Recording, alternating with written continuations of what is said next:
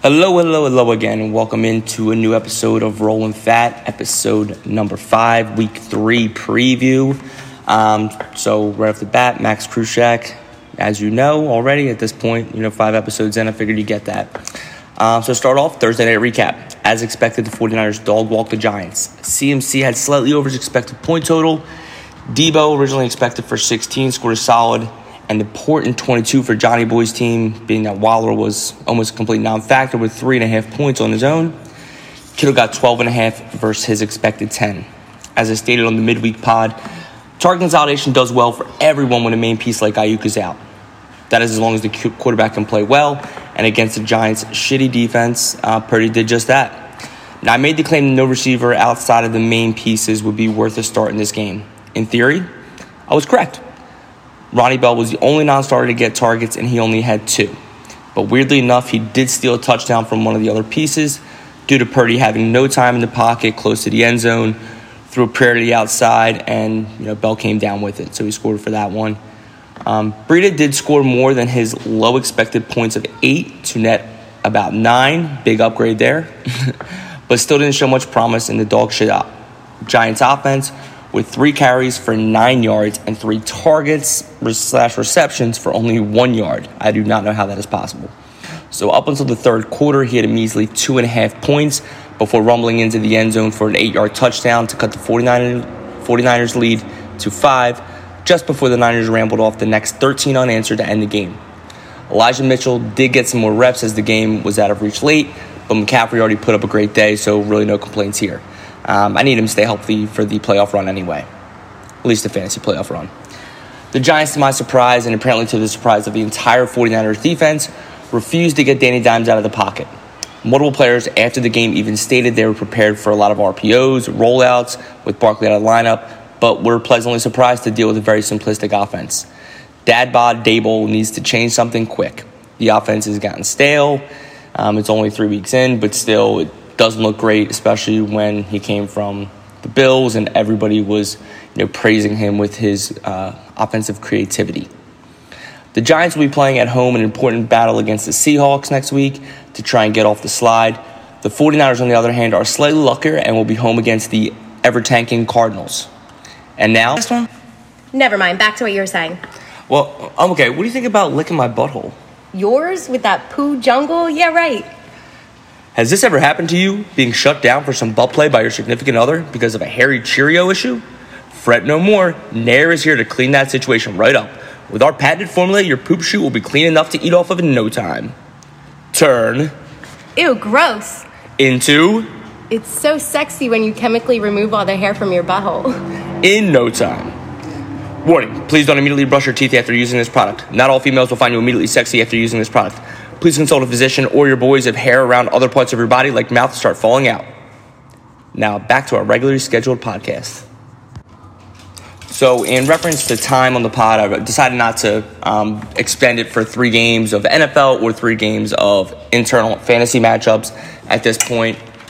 Just going to do 2 of each. To cut down the overlap of analysis as well, week to week. So first NFL game we're going to talk about is the Chargers versus Vikings. The highest over-under of the week at 54, and Minnesota only a 1-point favorite. This is a damn near pick'em, with both teams looking to score about 27. And if you haven't caught on by now, every week the highest over-under is going to be the featured or one of the featured games because that implies more fantasy value. And because the Chargers have a potent, fast-paced offense and a defense more fragile than Kyle's ankles, they'll probably have a spot in here for the foreseeable future. Once again, this is a game you want pieces of. On Minnesota's side of the ball, Kirk should see a huge day avoiding the primetime slot, and Chargers have given up 356 passing yards on average the first 2 weeks of the season. Obviously, you're starting Justin Jefferson and most likely TJ Hockenson with the potentially the highest upside of tight end in the league right now, but do not sleep on the third and fourth options in the passing game. Jordan Addison, the explosive rookie, and KJ Osborne, the super shifty slot receiver, will both see probably 5 to 10 targets. And if they're around the end zone as much as expected scoring is implying, either could haul in tutty and be serious flex contributors. The conundrum of this game lies in the Minnesota backfield. Madison has been a disappointment to say the least, on the ground and through the air. The Vikings sit dead last in rushing yards per game at 34.5, and Madison accounts for 31 of those. Fucking yikes. Cam Akers coming in could boost that number, but he isn't that much more talented than Madison and shouldn't be integrated in the offense for at least another week. So it should be a minimal difference with them splitting any kind of workload. I don't see either being startable fantasy players for the time being. Now, the Chargers are right in the middle of the pack in rushing yards allowed, but a lot of times what happens against a team like that, like the Chargers, they're second to last in passing yards allowed. So the opposing team might just not run the ball because the passing game is coming along so easy. So that could definitely sway the numbers there, but it's very early on in the season. It's kind of hard to tell. On the other side of the ball, Herbert has had a good year, but nowhere near his performances of the past. Wow, that Kellen Moore guy is so good, right? Fuck off. They should be without Eckler again, making room for Joshua Kelly to hold it down. This will hurt the offensive output overall, as Kelly had zero value in the passing game, not receiving a single target in the first 2 weeks of the season. Eckler, in his only game so far, had five himself.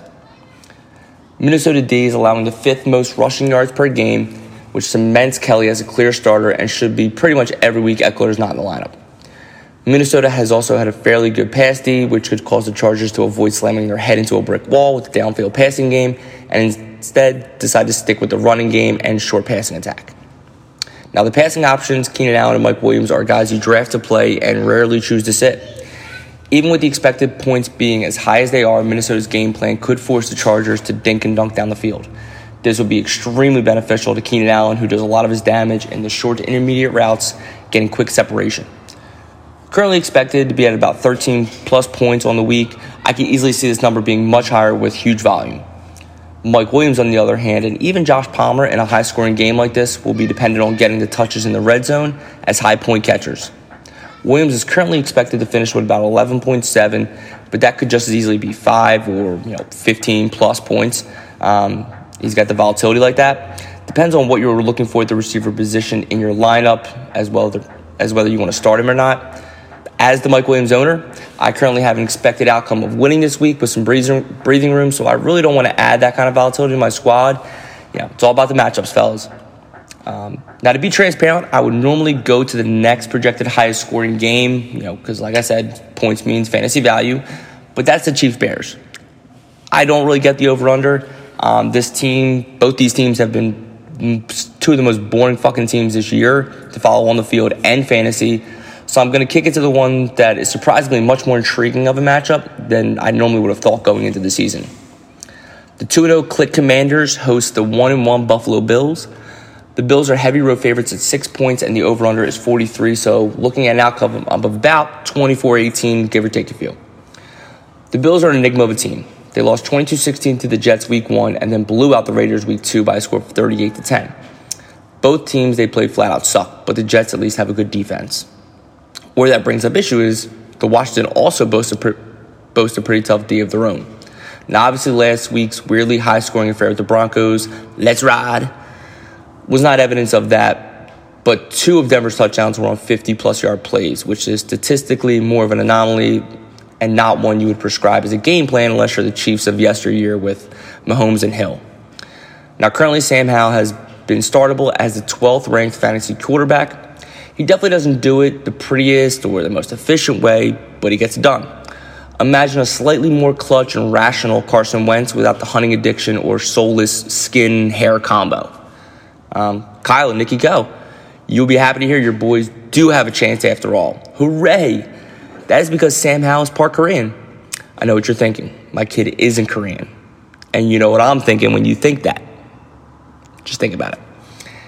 In the past offseason, Eric Bieniemy came over to the Chiefs and brought with him what most people would say is the most unique NFL offense to date outside of the Ronnie Brown Wildcat system for the Dolphins a few years back. Up to this point, it's been clear that he has his fingerprint on it with the shifts and motions, scheming players into opportunities. But he's yet to really open it up. And with a system that complex, it may take some time to fully implement into a team's game plan. That could take time, but if you hold McLaurin, Dotson, Robinson, and even Gibson or Logan Thomas for the whole season, you could be looking at an advantage heading into the fantasy playoff push. Brian Robinson, weeks 1 and 2, was heavily used, but in Week 2 had multiple explosive plays, giving him almost 28 fantasy points on the week. Expect Gibson as the passing back to accrue some more third down plays to lighten the load as the season goes on. Think McKinnon back in Kansas City. But it looks clear that Brian Robinson will be the bell cow, at least until he fumbles or misses a blocking assignment. Rivera loves that, to play that card. Silly as shit at the NFL level, but he's, you know, old school guy. For this game, Robinson is a very safe play with a high floor and should get right around that 100-yard mark for rushing-receiving combination against an average Bills run D. The ball is currently being spread through the air in Washington. Howell isn't getting too locked on any one guy, and his top four of McLaurin, Curtis Samuel, Logan Thomas, and Jahan Dotson are all having 8 to 12 targets on the season. With Logan Thomas sitting this week out with an injury, it could be a case of target consolidation again. But with Sam Howell and this team's track record, I truly believe we're much more likely to see a next man up mentality, getting the ball to John Bates and Cole Turner. Don't feel bad if you don't know who they are. That's Washington's number 2 and 3 tight end. Really only worth grabbing off waivers if your current tight end has their family from Puerto Rico in town visiting them the morning of the game so they can't attend. You guys get it. On the other side of the field, you have the Buffalo Bills. If you drafted Josh Allen, it's hard to argue against starting him this week, pretty much an every week starter. Like I alluded to earlier, I wouldn't prescribe Denver's offensive boom last week to be the norm, but it does show that it's possible to have big plays against the Washington D. Josh Allen's been making big arm throws for years, so it's definitely in the realm of possibilities that he has a couple of bombs that can win a fantasy team the week. Josh Allen has already broke the John Biederman mush curse last week by destroying the Raiders, and if he can do that, shit, he can do anything. James Cook has been a revelation this year with 15 rushes a game and as many targets as the number one tight end on the team. And if the news that just came out is true, he could be looking for the biggest day of his career. Right around Christmas this past year, James Cook was pickling that big old hog and his lady, and what do you know? 9 months later, he has a kid this past Thursday. This is what we call the old baby bump. Now, there are times when he gets spelled in the red zone the first 2 weeks for that old as fuck Latavius Murray, who is a career-long touchdown vulture. Once again, though, NFL players and coaches are human and know it means more for dudes to have a special week, so I expect them to let him get some of those goal line touches and have even more than his 12.7 expected fantasy points. Stephon Diggs continues to do Stephon Diggs things, like getting weird arguments off the field and dominating on the football field. Currently ranked 10th at the wide receiver position, he is averaging about 15.7 points per week, and he's clearly an every week starter. He gets a chance to put up big numbers against a very weak secondary as well. Gabe Davis on the other side of the formation, also has a chance to show out, being that the top receivers in scoring against the Commanders last week for the Broncos were Marvin Mims and Brandon Johnson. Where the true 1 and 2, Sutton and Judy, came in way behind them in actual production on the game. If there's an overemphasis on Diggs, it will give opportunities to Davis to shine. Both tight ends for the Bills are good, averaging right around 6 points per game. That's Kincaid and Knox. Both playable, but it's tight end, so who gives a fuck? Unless you have someone with huge upside, you are just praying for a touchdown. Really no different here. Now to get into our league's fantasy matchups. Battle of the 2-0 teams. Dave versus Nikki Coe. Are you surprised to see Nikki Coe here? I know he is, being that he wouldn't even sack up and take any kind of wager on the fantasy season. Less balls than Lance Armstrong. Once again, Dave will be focused on the Birds game, hoping that the green-thumbed weirdo Nick Sirianni is true to his word and riding the hot hand in Swift, even though Gainwell is back on the active roster for the game.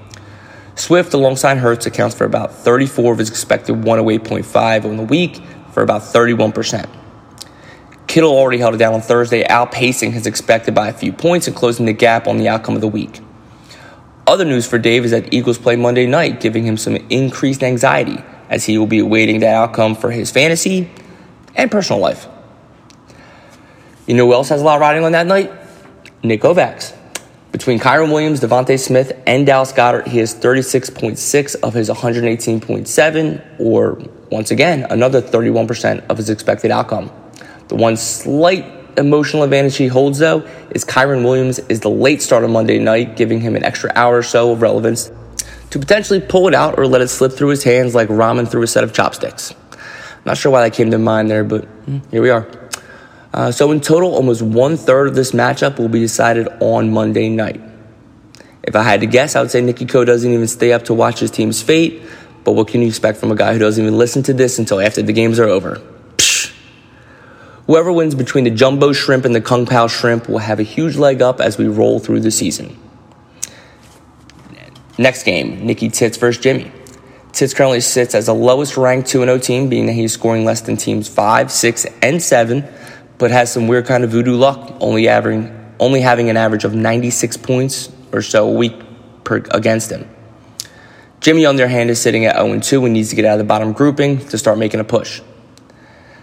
Jimmy, once again, will have his focus on the Jags taking on the Texans. Not only is he still riding with his stack of Trevor Lawrence and Etienne to go along with the Jags D, but across the field, Nico Collins will be playing for the Texans. These four positions account for 54.8 points or 49, almost half of his expected 112.5. Titz, on the other hand, will have this stack of his own, Herbert and Keenan Allen. 37.4, about one-third of his expected is to come from these two. Already covered these fellas earlier in the breakdown. Obviously, you can see them carrying the team. The funniest wrinkle of this matchup is the fact that they have head-to-head running backs in Pollard and Connor in the Cowboys-Cardinals matchup. Clearly, they don't play at the same time or physically head-to-head, but the game script in this one could sway the fantasy output greatly. Dallas is the big favorite, and they still might not be absolutely sure that Pollard is going to be healthy for a whole season of being a bell cow running back. It's possible that he would need to put up fantasy numbers early, because we've already seen them spell him for backups if the game gets out of hand. The crazy thing is that for Connor, it could be more beneficial for that same situation to happen because there is no backup to Connor they're looking to work in. He is currently leading all running backs and playing about 78% of his team's offensive snaps. The second part of the equation that makes him so valuable in that kind of game script is, statistically speaking, a passing target is worth about 2.5 times what a rush is. So if they go down and he's getting 5 to 10 passes out of the backfield in a game that is the equivalent of an extra 12 or 25 rushes. So just straightforward math, if he's minimum 3 yards rush, that's 75 rushing yards, which or up to 75 rushing yards, looking at 7.5 points extra in a game script is extremely valuable. Let's be clear here. They want to run him in the ground like a fresh pair of Nike Air Monarchs and move on.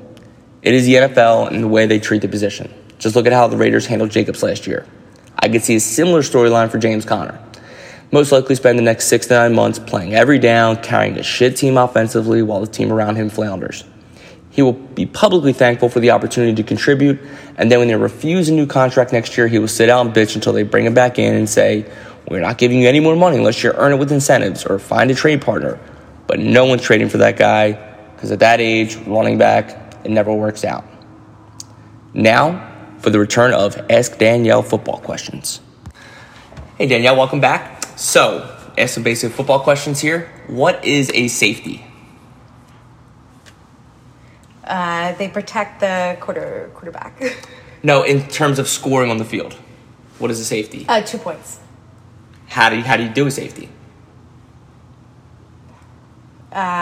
You return to the end zone from a kick. These are all incorrect, but that's okay. Let's roll. What is the referee's gesture for a safety? She just did field goal is good, but with fingers instead of hands. Now she's dancing and tell me to steal second. Okay, so that's good for the football questions this week. So now I'm going to ask, who is going to win? Minnesota -1 versus the Chargers. Chargers. Washington +6 versus the Buffalo Bills. Washington. Deadass, though, versus Kirkin and Jerkin. Okay, the Kovacs. And Don't Pour Over Me versus Come at Me, Bro. Okay, thank you very much for your contribution.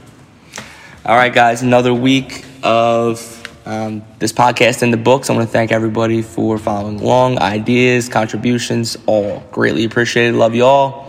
Have fun. Sunday in America.